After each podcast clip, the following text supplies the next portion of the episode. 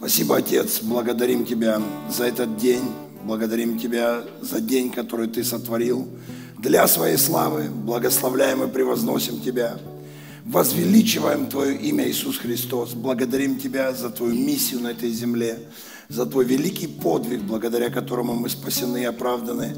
Спасибо за новую жизнь, которую мы имеем в Тебе. Благословляем Тебя и превозносим.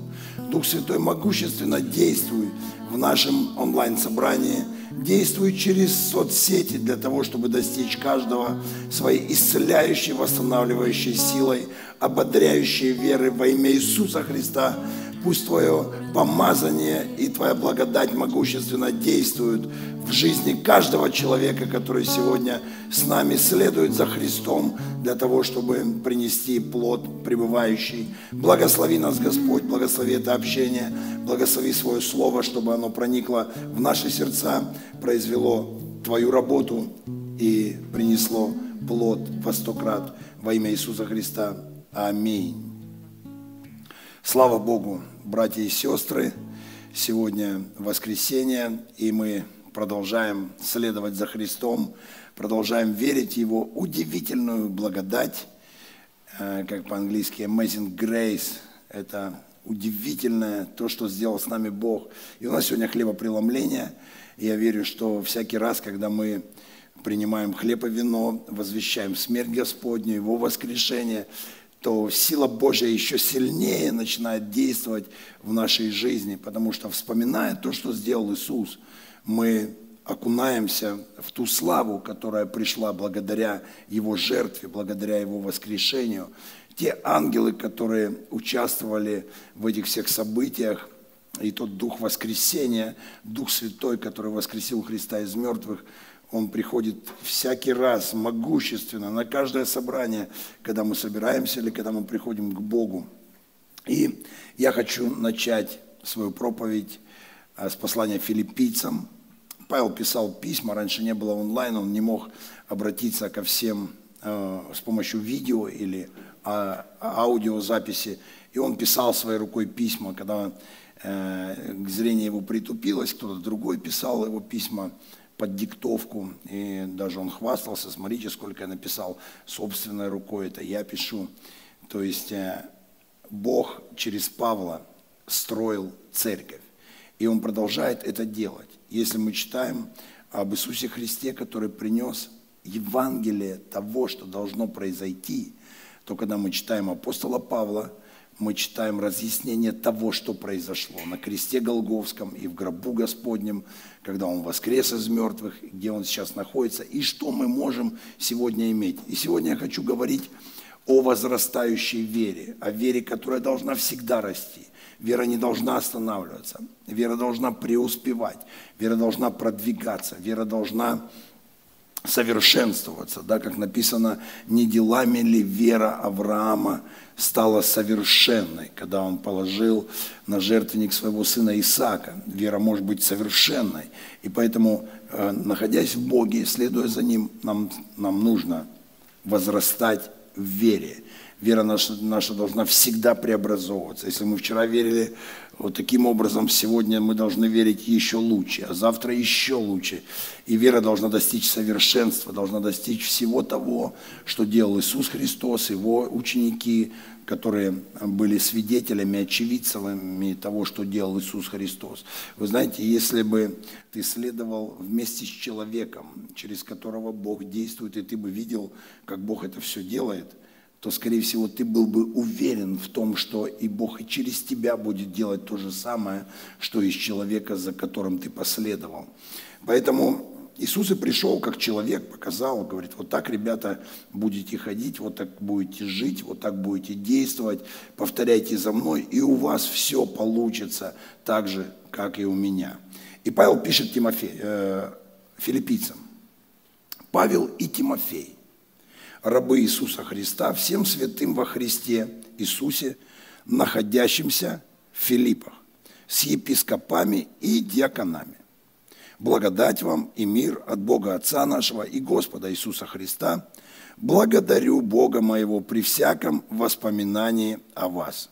всегда во всякой молитве моей, за всех вас, принося с радостью молитву мою за ваше участие в благовествовании от первого дня даже до ныне, будучи уверен в том, что начавший вас доброе дело будет совершать его даже до дня Иисуса Христа. Ну и, как обычно, все послания апостола Павла начинались примерно одинаково. Он приветствовал всех и желал, чтобы благодать Бога Отца и Господа Иисуса Христа была с каждым человеком.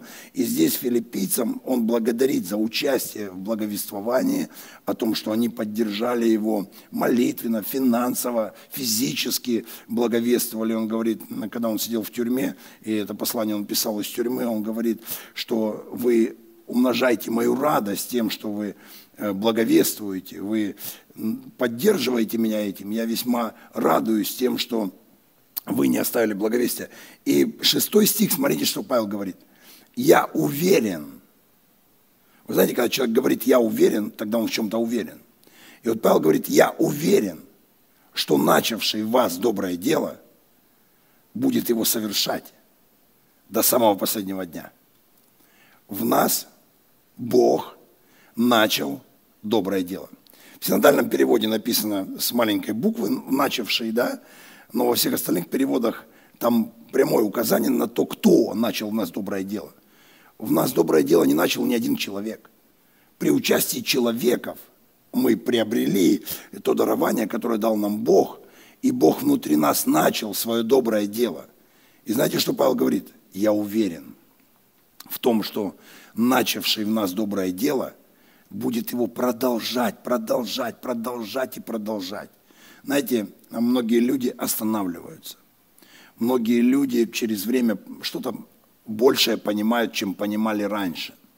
И, следовательно, они уже не так горят для Бога, не так уже хотят посвятить себя Богу, как это было в начале того, как они уверовали.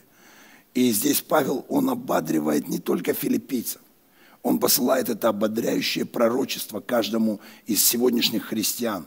Бог, который начал нас доброе дело, будет его продолжать. Он никогда не остановится.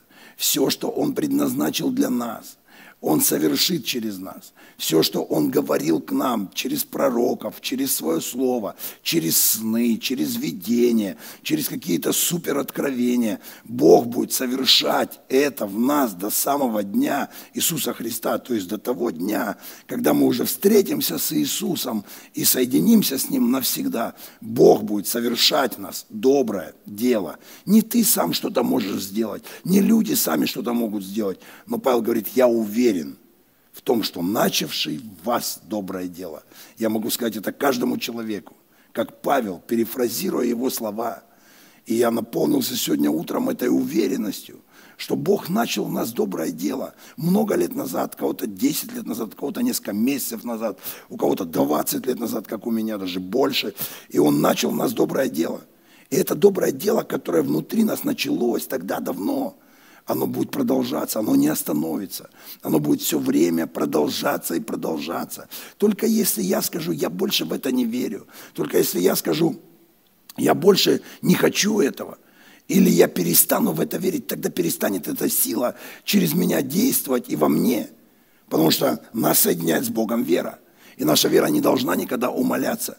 Наша вера должна возрастать, наша вера должна увеличиваться. Я знаю, что Бог тебе что-то сказал, он однажды тебе что-то пообещал. Он однажды тебе дал какие-то обетования. Он дал обетования насчет тебя, насчет твоей семьи, насчет твоих детей. Не забывай эти обетования. Не забывай эти пророчества. Все исполнится, потому что Бог не закатил рукава. Бог не перестал это делать. Он продолжает свою работу в твоей жизни. То, что ты однажды услышал, то, что тебе Бог положил на сердце. Я знаю, он продолжает эту работу. Я знаю, что каждый человек, нету такого человека в христианстве, который бы пришел, и Бог ему ничего не сказал, Бог ничего не обещал. Не, а ты будешь, ладно, будешь просто в церковь ходить. Если ты нашел контакт с Богом, если ты с Ним встречаешься хотя бы иногда, если ты открываешь эту книгу, в которой написана истина, если ты общаешься с верующими людьми и посещаешь собрания, то я уверен на сто процентов, Бог дал тебе свои драгоценные обетования, и они не закончились они продолжают работать. Просто вспомни о том, что Бог тебе обещал. Вспомни, как Он сказал о твоей великой судьбе. Вспомни о том, как Он говорил тебе и ложил на сердце, что ты будешь служить миллионам людей, кормить миллионы людей, проповедовать миллионам людей. И как бы сегодня не было в этом процессе, в промежутке, в этом пути, тяжело, легко, мы все терпим какие-то неудачи, какие-то препятствия сталкиваются с нами, какие-то люди проявляют к нам несправедливость или нетерпимость, терпимость. Но знаете, что я хочу сказать? Бог продолжает свою работу. Он не останавливается и не остановился. И Павел говорит, я уверен в том, что начавший вас доброе дело, доброе дело, когда он тебе сказал, что ты будешь пастором, это доброе дело Божье, которое продолжается в тебе, несмотря на то, кто ты сейчас. Может, ты упал, может, ты отпал, может, в твоей жизни такие проблемы, что ты говоришь, какое служение, хоть бы выжить, хоть бы прожить, хоть бы семью прокормить. Я тебе хочу сказать, Бог продолжает работу, Он не остановился. И сегодня об этом моя проповедь. Как нам продолжать э, помогать Богу, чтобы Он продолжал работу внутри нас. Наша вера должна возрастать. Она не должна оставаться такой, какой была. Она должна становиться сильнее, она должна становиться больше, она должна становиться увереннее, чем она была раньше. Потому что когда мы имеем опыт, опыт служения, когда мы что-то делаем, что сказал делать Бог, наша уверенность возрастает. Почему? Потому что когда ты исполняешь Слово Божье – получаешь от Бога ответ, твоя уверенность растет.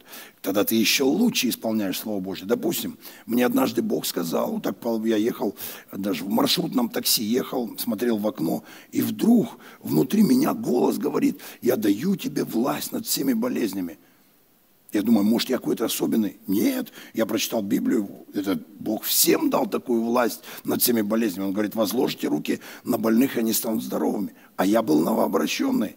И у меня даже машины своей не было. Я в маршрутном такси ехал среди людей, и вдруг у меня голос. Я даю тебе власть над всеми болезнями. И, и я сразу понимаю, мне надо что-то делать. Что мне делать? Я буду возлагать руки на больных. И я начал возлагать руки на больных. Не будучи ни служителем, ни каким-то лидером, ни уполномоченным каким-то евангелистом, просто будучи человеком, который любит Бога, который следует за Христом, я начал возлагать руки на больных. И знаете, не всегда происходили чудеса. Я помню, один из первых людей, за которого мы помолились, нам сказали, пойдите помолитесь там человеком от рака умирает может ваша молитва, а мы уверен, я уверен, Бог дал мне власть над всеми болезнями, Он сказал мне это, я слышал это, может быть, это подвергалось потом сомнению со временем, но я в этом утвердился, нет, Бог мне сказал, что Он дал мне власть над всеми болезнями, поэтому дал мне власть над раком, и я пошел к этому мужчине, взял своего товарища, пошел к нему молиться. Мы помолились, там кричали, изгоняли рак, молились, чтобы Бог наполнил этого человека Святым Духом, чтобы бесы из него все вышли. И на следующий день этот человек повесился. И я думаю, вот это мы помолились. Может, не надо было молиться, может, еще мужик чуть-чуть бы пожил. Ну, просто у него такие боли были, он понял, что он настолько безнадежен. И даже когда мы пришли и ободривали его, говорили ему Слово Божье, это не помогло ему, он на следующий день удавился ремнем. И я думаю, Господи, что происходит? Это, может, моя молитва так повлияла? Но внутри был голос, я даю тебе власть над всеми болезнями. Я даю тебе власть над всеми болезнями. Этот голос звучит до сих пор, потому что Бог не остановился, Он продолжает. Я помню, как э, первые мои служения в палаточной, которые я взял большую палатку и поехал проповедовать по Украине, в города разные, меня приглашали пастора, и там собиралось немного людей, 50, 100, там 200 человек. И я помню, как я после каждой проповеди, и там в основном все неверующие были. Э, и я вызывал людей так, кто хочет, чтобы я помолился об исцелении. И они выходили, и я возлагал руки. Потом я увидел, что Бог начал действовать. Я увидел, что некоторые люди начали исцеляться – И они начали тут же свидетельствовать, у меня то прошло, у меня это прошло. Э, и я начал уже выборочно даже молиться. Говорю, у кого есть в теле опухоль, выходите, я буду молиться, чтобы она исчезла. И бывало по 20, по 30 человек, которые выходили для молитвы. Я говорил вот так, опухоль, шишки, там разные гематомы, образование, полипы, рак. Какие, какой бы ты ни был опухоль, я тебе приказываю, уходи во имя Иисуса. Возлагая руки, все исцелялись.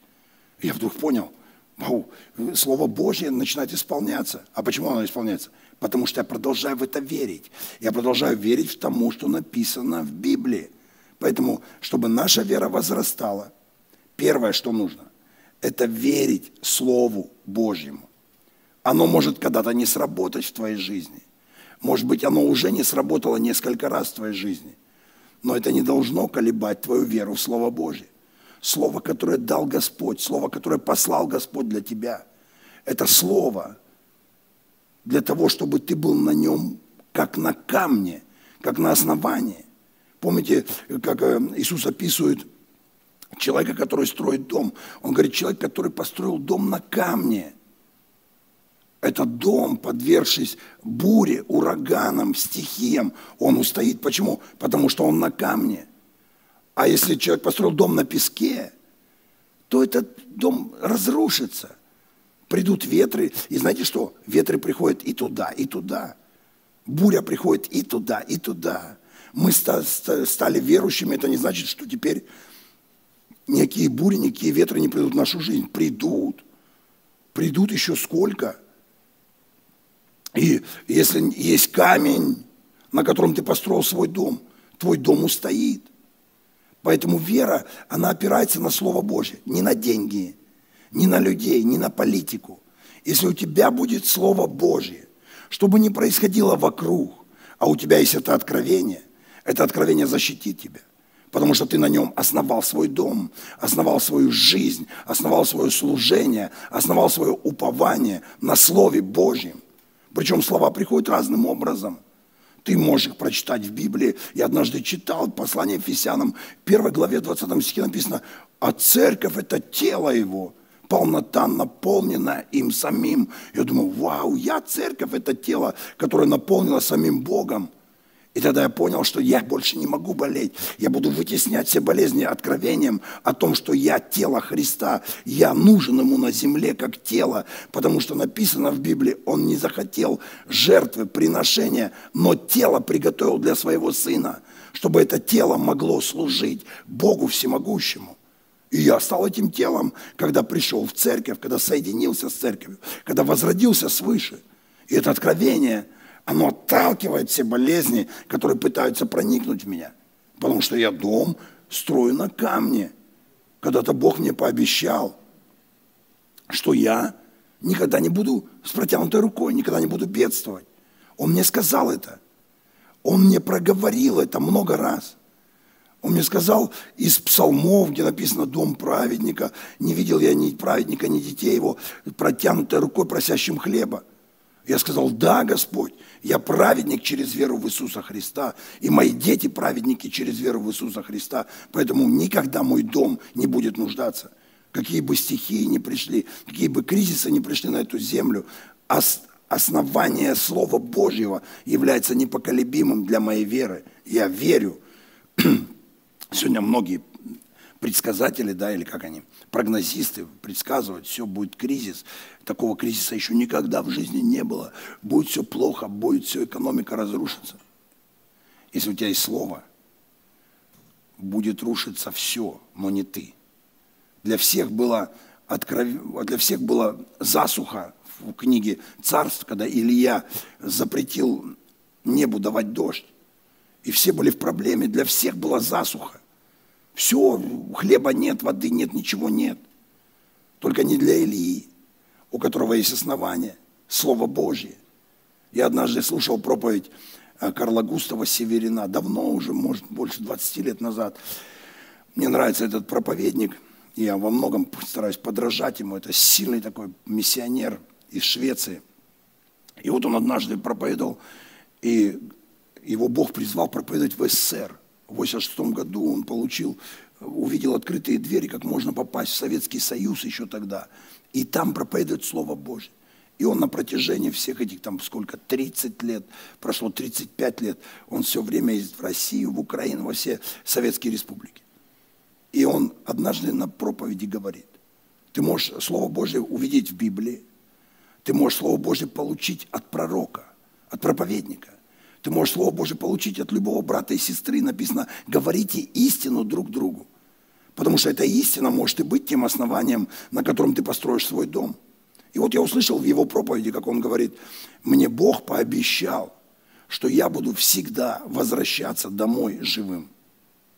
И я услышал это, я говорю, все, Господи, я беру это слово точно так же для себя, потому что я тоже много путешествовал и много проповедовал в разных местах, в опасных даже местах, где могли мне причинить вред моему здоровью, даже жизни. Э, в разных странах, где есть нетерпимость к христианству, мусульманских, языческих, в индуистских странах, э, в буддийских странах и в разных местах, в колониях, в тюрьмах. Там может случиться все, что угодно. Ты скажешь, да ничего не случится. Ну, да, ничего не случилось со мной за эти все годы. Потому что я сказал, Господь, я это слово беру и кладу в свое сердце. Я всегда буду возвращаться живым домой. И даже когда у нас там случилось в, в, этом, в зоне боевых действий в Украине конфликт с солдатами, и меня повели расстреливать, и я думаю, и, и ведут меня, сейчас мы тебя расстреляем там в, лес, в лесопосадке, а я иду, у меня внутри. Я тебе обещал, ты всегда вернешься домой живым. И я всегда возвращался домой живым. Даже когда я чувствовал угрозу в мусульманских странах, часто это в Чечне, в Дагестане, в Пакистане, в Индии – я ощущал, как страх приближался от этой толпы разъяренных фанатов хинду, которые разрывают всех на своем пути, кто не подчиняется им. И я внутри всегда слышал этот голос, потому что это основание для моей веры, Слово Божье. Я строю свой дом на основании, на камне, и поэтому мне не приключится ничто, из того, что мне сказано в Слове Божьем. Бог сказал, я дам тебе власть над всеми болезнями, я даю тебе власть над всеми болезнями. Бог сказал, ты всегда будешь возвращаться домой живым. Бог сказал, твоя семья никогда не будет нуждаться. И я храню эти откровения в своем сердце. Вы знаете, как, как мать Иисуса Христа, Мария, она складывала все эти слова в своем сердце, то, что говорили ему об Иисусе, то, что говорил сам Иисус, будучи ребенком, она слагала это в своем сердце, а Иисус возрастал в премудрости и любви у всех человеков. Вера в Слово. Однажды э, царь Иосафат столкнулся с такой проблемой, пришел другой царь для того, чтобы захватить землю, которую Бог обещал евреям. И царь Иосафат понял, сейчас Иудея падет, Иерусалим падет, потому что огромное войско пришло со мной сражаться. И они начали молиться, они начали просить Бога и говорить, напоминать Ему, Господи, Ты обещал в своем слове, что эту землю Ты дал отцам и детям, и внукам, и всем поколениям израильтян. И они там молились, молились, и вдруг пришли пророки. И что начали говорить пророки? Пророки сказали, не ужасайтесь, не бойтесь. Это не ваша война, это война Господа. Поэтому завтра выйдите с музыкальными инструментами и прославляйте Бога. И вы увидите, как Бог будет побеждать ваших врагов. И когда они проснулись утром, царь Иосафат собрал весь всех людей и сказал им такую фразу. Верьте Богу и будете тверды, твердыми будете. Будете на основании на твердом и верьте пророкам, и будет вам успех. Потому что пророки, говорящие Слово Божье, они приносят успех в жизнь человека. Я многим людям пророчествовал, хотя это не выглядело как пророчество. Это выглядели просто как слова, может быть. И на это, может быть, люди не обращали особого внимания, может, кто-то посмеивался. Я однажды, помню, на домашней группе пришел, у меня была там небольшая сеть домашней группы, я посещал домашние группы, пришел на одну домашнюю группу, и я знал, там есть семья, у которых 7 лет нет детей. А, а я только, ну, я лидер был домашней группы и стал уже э, главным лидером домашней группы. У меня была небольшая такая сеть, может, 7-5 домашних групп, 10, может быть. И мне нужно было посещать не только свою группу, но еще ходить по группам для того, чтобы там ободривать их. Ну и, в общем, я пришел на эту группу. Я знаю, вот здесь есть сестра, у нее есть муж, и у них нет детей, 7 лет уже. И я прям проповедовал, проповедовал, и чувствую, мне надо ей сказать слово. Мне нужно есть пророчествовать. Я ее поднял, говорю, сестра, пожалуйста, встаньте. Она встала, и я говорю, смотрите, я при всех вас говорю сейчас. Я говорю ей Слово Божье. Я ей пророчествую, что через год у тебя будет ребенок. Ну, как бы все, кто-то там ху-ху-ху, просмеялся, кто-то там э, похлопал, кто-то сказал аминь. Но прошел год, и у нее родился ребенок. Причем такая ситуация сложилась вообще смешная. Она взяла к себе жить студентку, библейская школа. Такая, такая была ситуация, что э, каждый год проходила библейская школа, и каждый домой брал себе студента. Было такое вдохновение, мотивация, что если ты возьмешь студента, ты самого Иисуса привел в дом. И все брали себе домой жить людей. И вот она, в общем, взяла одну девушку-студентку. И э, она узнала, что у них нет детей. Я не знаю, говорили они тогда, что я им пророчествовал, потому что они такой там великий человек был, обычный лидер домашней группы. Может, они и забыли об этом пророчестве. Но, в общем, она сказала этой сестре, говорит, я от тебя не уеду, пока ты не забеременеешь. И она каждый день молилась, каждый день молилась, каждый день молилась, чтобы э, хозяйка, которая приютила, забеременела. И все, у них теперь трое детей. Они родили через год первого ребенка, и потом второго, и третьего. То есть, понимаете, Слово Божье, может быть, не выглядит так помпезно, да, что это какой-то пророк приехал такой э, с, с такими почетной, там, так говорит Господь, таким, и все, вау, да, Господь, мы слушаем Тебя. Это может быть даже человек с которым ты дружишь, с которым ты общаешься, твой брат или твоя сестра однажды скажет, я думаю, что ты будешь миллионером, и ты станешь миллионером. Ты получишь эту возможность Богу служить миллионами. Не просто полтинниками, а миллионами. Аминь. Поэтому слово, верь в слово. Не выбрасывай слова никогда, не растеряй свои слова, не растеряй откровения, которые дал Бог. Наполнись ими. Это первое, что нас ведет к возрастанию веры, чтобы вера наша не заканчивалась. Вспомни все, что Бог обещал. Пусть воскреснут твои мечты, пусть воскреснут твои желания. Второе, верь в свою молитву. Верь в молитву. Иисус сказал, Марк 11, 24, все, чего не попросите в молитве, верьте, что получите и будет вам. Верьте. Все, что не попросите в молитве, верьте. А слово «все» обозначает абсолютно все. Я вам хочу сказать один секрет сейчас. Если хочешь, чтобы твоя молитва была отвечена, допустим, ты пришел молиться за больного, а в Библии есть четкое указание, возложите руки на больных, они станут здоровыми. Это откровение от Бога, это обетование от Бога.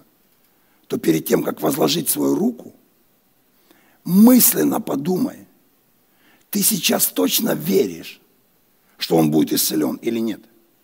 Потому что если ты возлагаешь руку и еще не веришь, а решил, я потом буду верить, тогда может не сработать. Потому что без веры не работает чудотворная сила. Нужна вера. Поэтому, когда ты молишься, Иисус говорит, молитесь и верьте. Верьте. То есть надо молиться без веры, молиться, а потом верить. Надо молиться, прежде чем молиться, поверить, потом молиться и продолжать после молитвы верить. Потому иногда некоторые чудеса происходят мгновенно, а некоторые происходят постепенно, по-всякому бывает. Некоторые ответы мгновенно приходят, а некоторые приходят со временем. Даже у Иисуса так было. Поэтому прими решение верить до того, как ты молишься, до того, как ты возложил руку, до того, как ты дал пожертвование. Это тоже очень важно. Потому что люди, дающие пожертвования, с неправильным сердцем, в сердцем, которое не наполнено верой, а просто, ну ладно, дам, распросят. А еще бывает, что дают, и внутри думают, опять деньги просят, опять деньги вышибают, опять деньги выжимают. И если в твоем в сердце такое состояние, и ты в этом состоянии даешь, тогда семя может не сработать. Потому что в Боге все работает по вере. Без веры ничего не работает. Поэтому молишься ты за человека, или молишься ты о себе, или молишься ты за свою семью. Удостоверься, что ты прежде молитвы поверил, что так и произойдет. Поверил, что так и будет. И потом только ты молишься, и только потом ты получаешь ответ. А если ты не поверил, и с этим сердцем пустым приходишь к Богу, без веры просить что-то, выпрашивать, и потом еще внутри думать, наверное, опять Бог не даст. Или веришь, что Он даст, проходит время, ты ничего не дал, ничего не сделал, я больше не буду верить. Вера так не работает. Вера должна быть прежде молитвы и после молитвы, до тех пор, пока не произойдет чудо. Из точки А, где ты начинаешь верить, и до точки Б, где ты получаешь ответ своей веры, ты должен неприкос... неприостанавливаемо верить, что чудо произойдет в твоей жизни. Верь в молитву. Верь в свою молитву. Третье. Что нужно, чтобы вера возрастала и не прекращалась. Я заметил, столкнулся со многими такими людьми, которые не верят в чудеса. Не верят в чудеса. А они верят в Бога, но в чудеса они не верят. Они вот верят в Бога, в такого, в практичного, что Бог, Он все по схеме, по их не делает. Что вот я когда понимаю, что так должно произойти, то Бог мне поможет. А если я не понимаю, то Бог ничего не поможет. Как раз вот наш Бог, Он называется сверхъестественный Бог. То есть Он выше всего естественного, что мы можем понять. Многие люди так и Библию читают, поэтому запутываются в Библии и всякую ересь проповедуют. Потому что они своими мозгами пытаются разобраться во всем, что делает Господь. Ты не можешь. Потому что мы не можем быть такими мощными, как Бог, даже только потому, что мы живем слишком мало, чтобы все понять. Очень мало мы живем, чтобы все понять и чтобы все осознать. Он мега разум. И когда человек перестает верить в чудеса, он отрезает от себя сверхъестественную силу, которая может прикоснуться к его ситуации, независимо от него, независимо от его веры. Однажды э, Иисус был у себя дома. Это Марка 2 глава. Там написано, он был у себя дома. Кто-то говорит, у него не было дома, был дом. Марка во второй главе написано конкретно, он был у себя дома. И там собралось людей столько, что никто не мог больше попасть в, этот, в этот дом. Раньше дома небольшие были. И Иисус там учил людей. И вдруг разбирают крышу. Начинают падать камушки – и там написано, они прокопали крышу. Наверное, с помощью лопаты разбирали ее. И они прокопали, и, и у тебя в потолке образовалась дыра. Ну, спасибо, что это дом был Иисуса, поэтому никто не пострадал. И когда, представьте, при тебе разбирают твою крышу, а ты сидишь и смотришь, что же дальше? И все смотрят, все собравшиеся гости, думают, что происходит, что это за такой беспредел. И вдруг опускают на веревках кровать, на которой лежит человек. Написано, человек расслабленный. И дальше написано, Иисус, видя веру их, говорит расслабленному, прощаются тебе грехи твои. И тут же, никто не высказал никакого возмущения, все начали думать, кто ты такой? Кто ты такой, что ты прощаешь грехи? Только Бог может прощать грехи. А Иисус говорит, зачем вы так думаете? Зачем вы так думаете? Иисус знал, что они даже думают. И Он им говорит, Он им говорит такую фразу, чтобы вы знали, что Сын Человеческий имеет власть на земле прощать грехи, говорит расслабленному, встань возьми постель, иди домой. Он говорит, что легче сказать? Расслабленному будь здоров или прощаются грехи твои? И вот смотрите, Иисус им говорит, когда человеку прощены грехи, ты этого не заметишь. Как ты можешь заметить, что а, прощены грехи человеку? Никак, ты не можешь, нет такого измерителя грехометр – грехометра нету. Чтобы раз вот ты к покаянию призвал людей после собрания, чтобы они уверовали в Иисуса, раскаялись в своей прошлой жизни, они выходят, и все сказали молитву, и ты с грехометром померил, кто прощен, а кто нет. И сказал, ты прощен, а ты, а ты не очень. Нету грехометра. Мы все принимаем верой. Мы попросили у Бога прощения, и, конечно же, Он нас простил, и мы в это верим. Иисус говорит, что легче сказать, то, что нельзя проверить, или то, что можно проверить. Ведь и то, и другое – это чудо. Рождение свыше, прощение грехов и исцеление – это два одинаковых чуда, равнозначные. Кто-то говорит, не, ну спасение – это больше чуда. Больше чуда, потому что там еще воля человека задействована. А исцеление – меньшее чудо, потому что ты можешь возлагать руки на больных даже на тех, кто не верит в это. И вот Иисус говорит, что легче сказать, то, что можно проверить, или то, что нельзя проверить. Говорю тебе, расслабленный, возьми свою постель, иди. И тот исцеляется на глазах у всех. То есть Иисус нас хочет научить этим, э, этим рассказам, что точно так же, как мы верим, что мы спасены. Мы же верим. Представь, если ты сомневаешься каждый день, что ты спасен. Проснулся утром, может, я не спасен, может, я грешник, о, точно, я проклятый грешник. Потом раз Библию почитал, о, нет, я спасен. Потом раз кино посмотрел, о, все, я грешник. Потом опять Библию почитал, о, я опять спасен.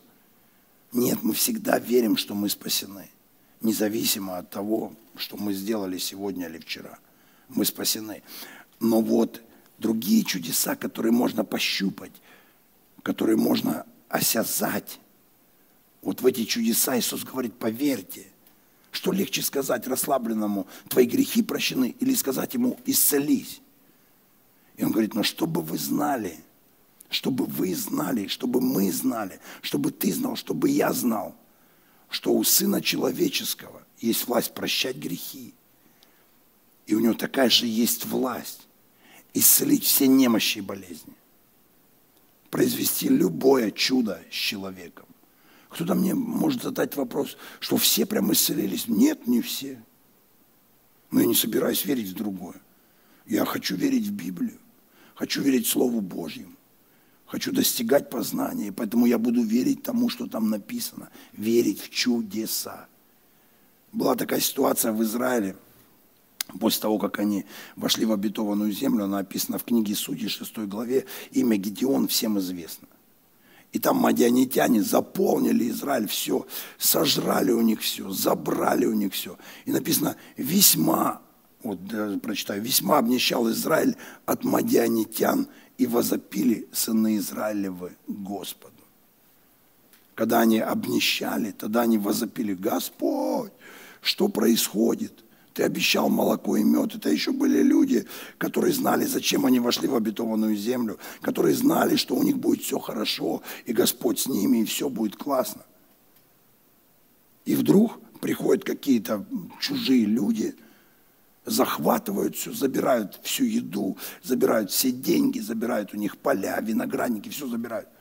И когда обнищал, они начали молиться – и когда люди молятся, знаете, что Бог на это реагирует. Они начали молиться, и когда возопили сыны Израилевы Господу, на маденитян послал Господь пророка. Видите, опять пророк. Верьте пророкам, будет успех.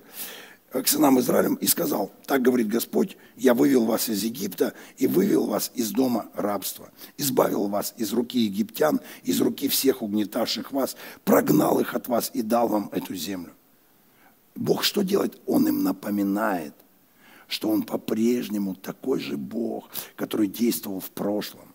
Такой же Бог, который действовал в то время, когда они были в Египте, когда они шли по пустыне. Такой же самый Бог. Тот же Бог, который тебя исцелил 10 лет назад, Он с тобой такой же самый. Тот же самый Бог, который избавлял тебя всякий раз, когда ты попадал в нужду, когда ты попадал в проблему. Он такой же Бог сейчас здесь с тобой. Поэтому не сомневайся, Бог не меняется, в этом его преимущество. И как я начал свою проповедь, начавший в нас доброе дело будет совершать его до самого конца. До того, как мы не встретимся с Христом и не соединимся с Ним, Бог будет совершать работу, которую начал в нас. И Бог им напоминает через пророка, ребята, вы что забыли, кто я? Я вас избавлял, я вас вывел, я вас благословил, я вас вел в эту землю. Это я вам все дал. Многие люди забывают, кто им дает все. А я вам хочу напомнить, все, что ты имеешь, дал тебе Бог. Не забывай об этом. Все, что я имею, дал мне Бог. Я говорю, Отец, спасибо. Неважно, через каких людей это пришло. Важно, что Бог над всеми. Бог исполняет свое слово. И Он нам напоминает, и потом говорит, пришел ангел Господень, сел в Офре под дубом, принадлежащим Иасу, где Гедеон выколачивал пшеницу. Был такой парень Гедеон из колена Манасии, маленькое колено, даже полуколено. Манасия и Ефрем это были сыновья э, Иосифа, которые тоже получили часть. И вот они, у них родился Гедеон. И Гедеон, один из людей, выколачивал пшеницу. То есть бедный был, нищий, там прятался, чтобы хоть чуть-чуть домой хлебушка принести. И приходит ангел и говорит, Господь с тобой, муж сильный. А Гедеон говорит, господин мой, если Господь с нами, от чего нас постигло это бедствие, и где все чудеса Его? Если Господь с нами, то где чудеса? И вот смотрите, что говорит ангел. Мне эта история однажды врезалась в мое сердце. Вот так запечатлила мое сердце. Потому что ангел пришел сказать Гедеону, что все будет хорошо – и придет избавление. Но хотел узнать, есть ли у Гедеона вера. Верит ли этот человек? И Гедеон говорит, если Господь с нами, то где чудеса? И ангел ему говорит, иди с этой силой и спаси Израиль. Иди с этой силой. С какой силой? С какой силой? Вот с этой силой, которая была у Гедеона. Гедеон говорит, нет, не у меня никакой силы. Силой того, что знал Гедеон и был в этом убежден – он знал, если Господь с нами, то тогда будут чудеса. Господь с нами, тогда будут чудеса. И мы знаем конец этой истории, как они э, в составе 300 человек победили 200-тысячную армию. Потому что у него была сила какая? Он был уверен, что если Господь со мной, то будут всегда чудеса, будет всегда сверхъестественно. Не прекращайте верить в чудеса. Верьте в чудеса. Верьте в чудеса. Верьте в финансовые чудеса. Верьте в исцелительные чудеса. Верьте в чудеса семейные. Верьте в чудеса, которые что-то творят и производят. Есть чудотворение, когда из невидимого происходит видимое. Верьте в чудеса. Не переставайте верить. Если вы будете верить, ваша вера никогда не охладеет. Она будет возрастать и возрастать. Не оставляйте веру в чудес. Верьте в сверхъестественного Бога. И последнее. Сегодня у нас хлебопреломление, хлеб и вино. А, взял Иисус на, последний, на последнем ужине со своими учениками и сказал, вот это делайте и вспоминайте обо мне. И мы раз в месяц это делаем, чтобы вспомнить, что для нас сделал Иисус – Последнее, во что нам надо верить и никогда не сомневаться, это величественное имя Иисуса Христа. И Он нам дал свое имя. Однажды Иоанн сказал, Луки 9, 49, «Наставник, мы видели человека, именем Твоим изгоняющего бесов, и запретили ему, потому что он не ходит с нами. Иоанн однажды увидел человека, который говорил, во имя Иисуса, бес выходи, и бес выходил. Во имя Иисуса будь исцелен. И человек был исцелен. И они ему запретили. Почему? Потому что они не учились в их библейской школе. И поэтому они подумали, если он не учился, как он это может использовать. Но вот представьте, о чем говорит нам Слово Божье. Что даже если ты чего-то не знаешь, даже если ты не знаешь там каких-то глубоких откровений, не разобрался там со всеми вот этими знаками зверя, там, э, со всеми вот этими ангелами, э, со всеми вот этими вещами, которые сегодня э, учителя разные учат, где-то они там в каких-то переводах откапывают, выкапывают, э, в греческом, там, в латинском, еще в каком-то выкапывают такие откровения там мощные. Даже если ты этого всего не знаешь. Но знаешь одно – имени Иисуса Христа подчинится все. И ты веришь в это. то человек, который не учился с ними, а знавший только имя Иисуса. Потому что он видел, как ученики ходят. Потому что когда Иисус посылал, они что-то делали во имя Иисуса. Они говорили, во имя Иисуса, бес, выйди, бес выходил. И какой-то человек увидел. И думает, ну-ка попробуй. Попробовал, получилось. Вот настолько величественно имя Иисуса, что его могут использовать абсолютно все. И это имя Иисуса не влияет только на демонов. Оно на это имя даже реагирует сам Отец. Потому что Иисус говорит, Иоанна 16 главе 23-24, Он говорит, в тот день вы меня уже ни о чем не попросите. Наступит день, когда больше не будет с вами Иисуса. Он говорил апостолам, с которыми ходил. Он говорит, наступит день, когда вы не скажете, учитель, помоги, учитель, помолись за меня, учитель, изгони там болезнь из моей тещи там, или еще что-то сделай. Он говорит, будет тот день, когда вы ничего не сможете у меня попросить. Но истинно, истинно говорю вам. Когда Иисус говорил два раза истина, то Он хотел подчеркнуть и сказать, вот на вот этом сфокусируйтесь. И запомните, о чем не попросите Отца во имя Мое, Он даст вам. Имя Иисуса не только для бесов – еще и для отца. Филиппийцам во второй главе написано, что он дал ему имя превыше всех имен. Превыше, перед которым склонится всякое колено. Представляете? Нам нужно уверовать в имя Иисуса, потому что Ему подчиняется все. Я сегодня проповедовал о возрастающей вере, начал свое послание с того, что Павел говорил филиппийцам, что он уверен в том, что Бог, который начал в нас доброе дело, будет его продолжать и совершить до конца. Но во всем этом промежутке, которым мы следуем за Иисусом, это могут быть десятилетия, мы идем за Ним, мы должны всегда быть в вере. И верить нужно в Слово, в молитву, в чудеса и в имя Иисуса.